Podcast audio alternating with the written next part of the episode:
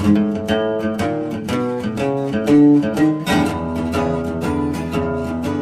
to Sermon Underwear, a podcast where we look at the stories, situations, and conversations that lead up to the sermons preached here at First Lutheran. This is Pastor Brian. This is Pastor Perry. This is Father Tom. And we are in week three of a four week series now on faith, hope, love, and joy. And so Father Tom has our uh, focus verse for us from First Corinthians. Yes, this is from First Corinthians, the 13th verse of the 13th chapter. And now faith, hope, and love abide, these three. And the greatest of these is love. And then I've got uh, one verse from Second Corinthians chapter 5, and it's verse 21. God made him who had no sin to be sin for us, so that in him we might become the righteousness of God.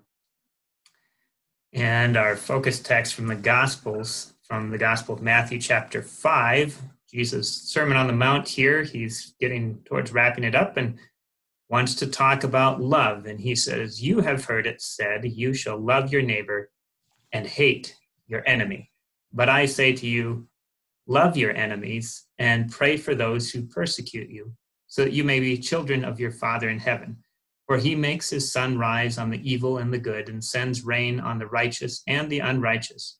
For if you love those who love you, what reward do you have? Not even the tax collectors do the same. And if you greet only your brothers and sisters, what more are you doing than others? Do not even the Gentiles do the same? Be perfect, therefore, as your heavenly Father is perfect. The gospel of the Lord, or the law of the Lord, or maybe a little bit of both.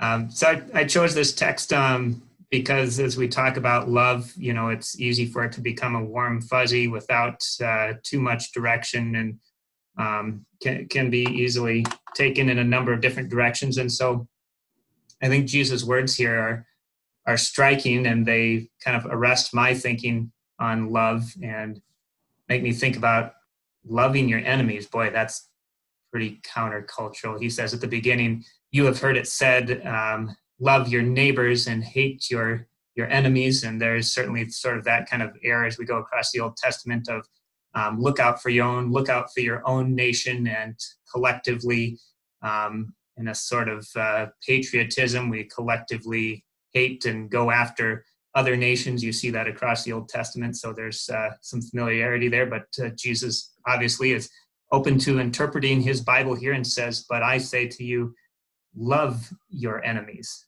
uh, and i'm kind of wondering if so I'll start with maybe a lesser known story, but are either of you familiar with the story of Ender's Game, the book or the movie? It was made into a movie a couple of years ago. I I remember it, and I remember the. There's a bit of a twist in the ending, but I don't want to. I'll let you spoil it if you're going to spoil it.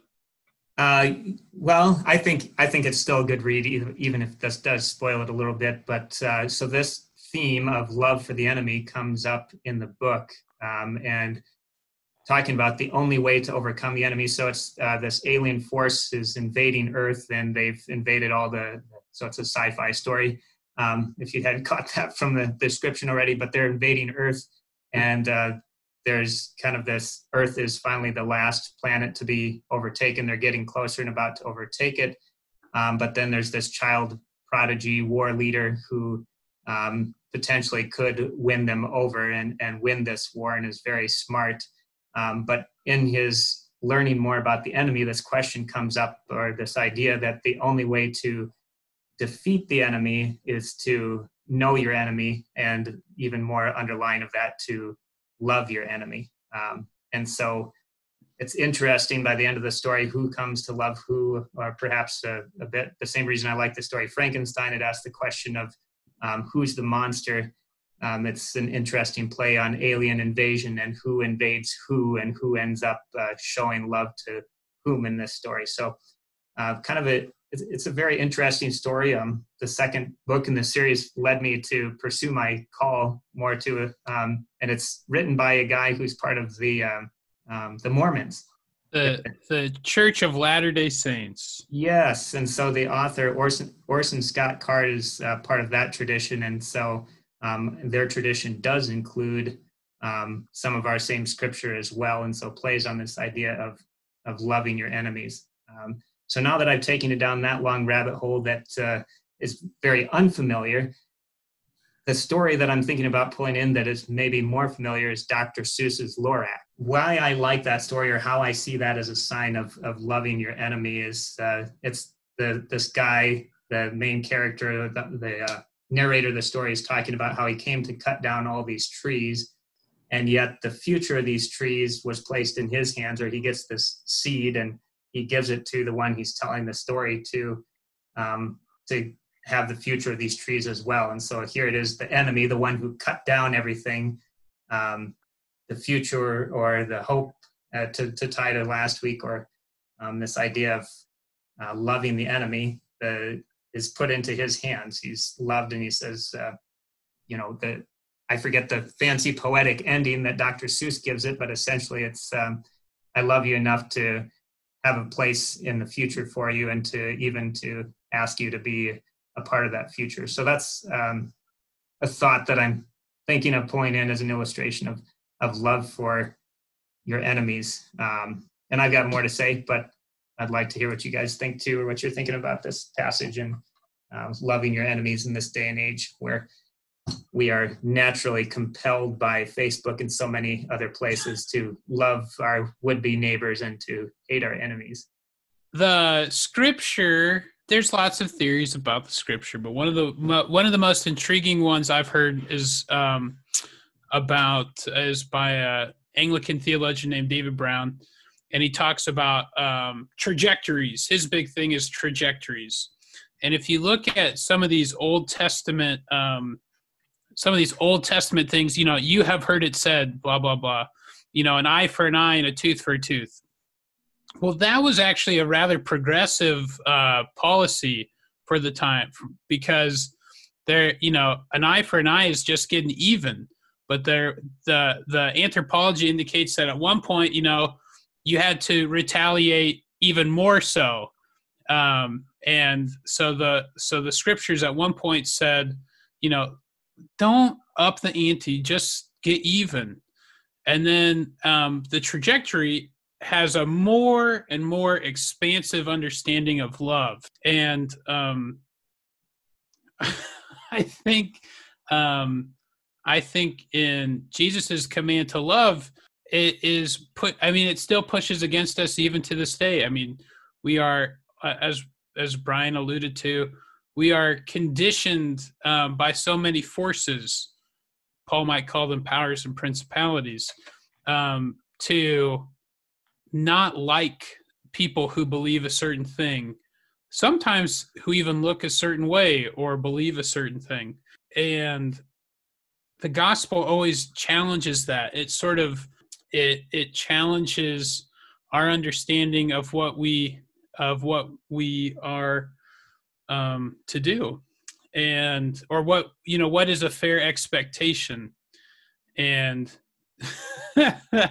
jesus says you know the love that my followers are called to display is not simply a love of getting even um, but a love like that of god uh, a love that is um, given to those who do not deserve it in the traditional sense and so um, I it's it's you know have I don't know if you've ever proclaimed this particular gospel in a church, but man, all the air goes out of the room when you say, "Therefore, be perfect as your Father in heaven is perfect," and you can hear people go, "Oh."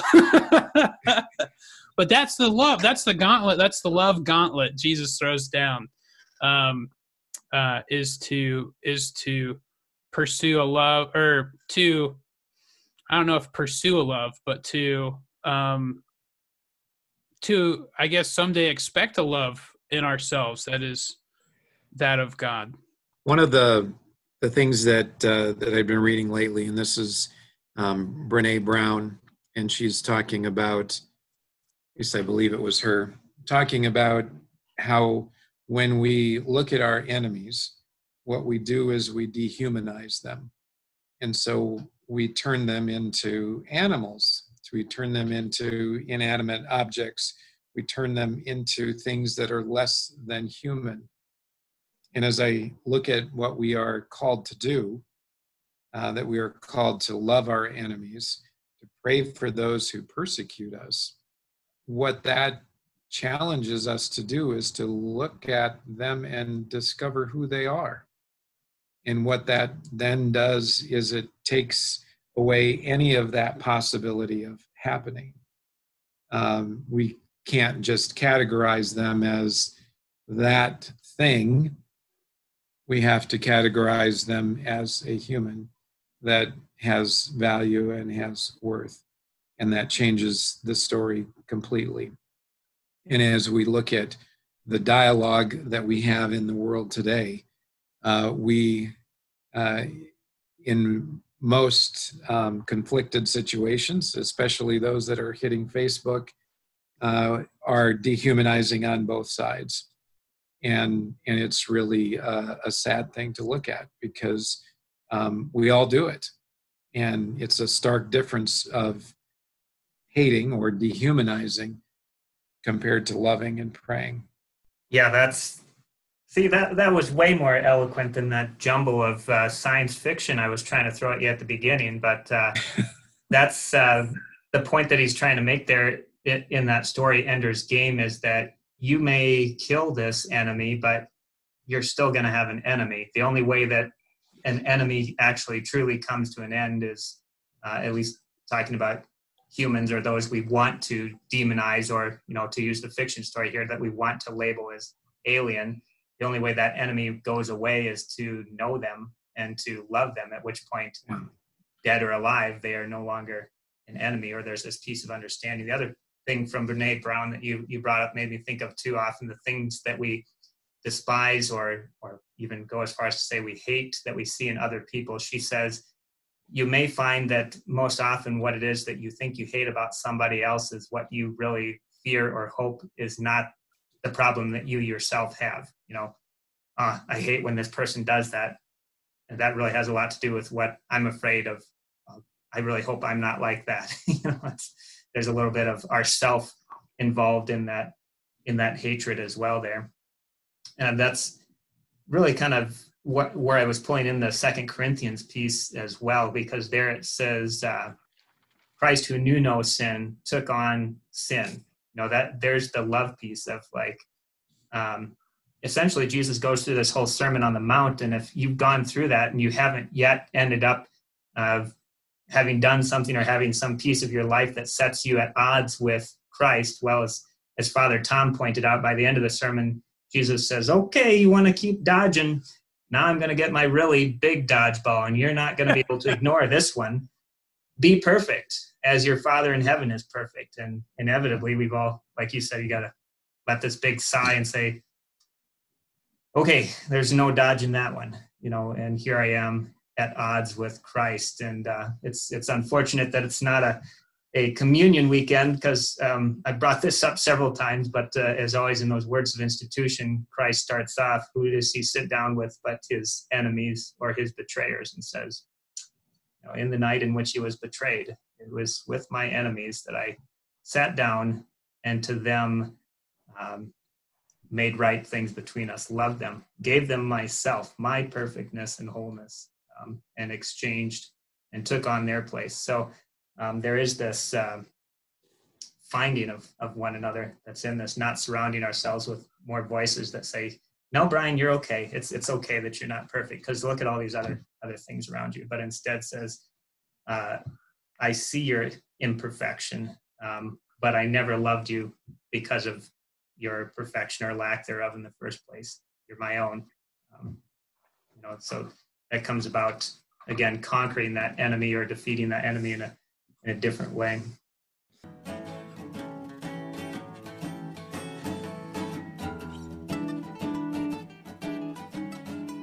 I would challenge our listeners to do an enemy audit. Who are, you know, as we've described enemies in this podcast, who are the people that you identify as enemies. And then, you know, once you've got, you know, once you've got your list pulled out and you're like, yeah, I, you know, I don't like that person. Oh, then remember the end of this thing. You know, those are the people you're supposed to love. Um, but to, but to really take an audit of of your enemies and see uh, whose humanity uh, you've uh, eliminated or degraded, and see how yours has been done the same in the process.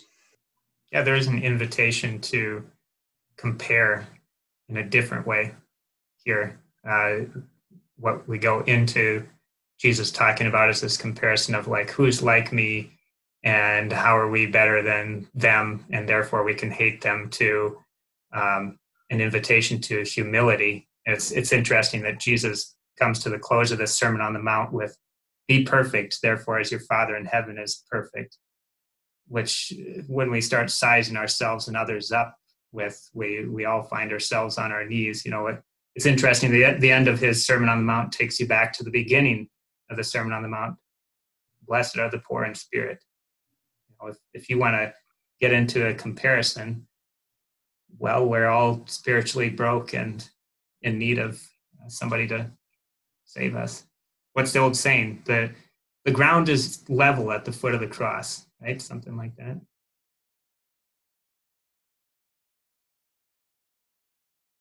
when you think about the list that Father Tom invited you to make about your enemies, uh, do an enemy inventory. What do you have in common with them? That's a mean one. That's, a mean one. That's a good no, that's a good one, but man, that's that's like like Perry said, love is work, and that's gonna be some work.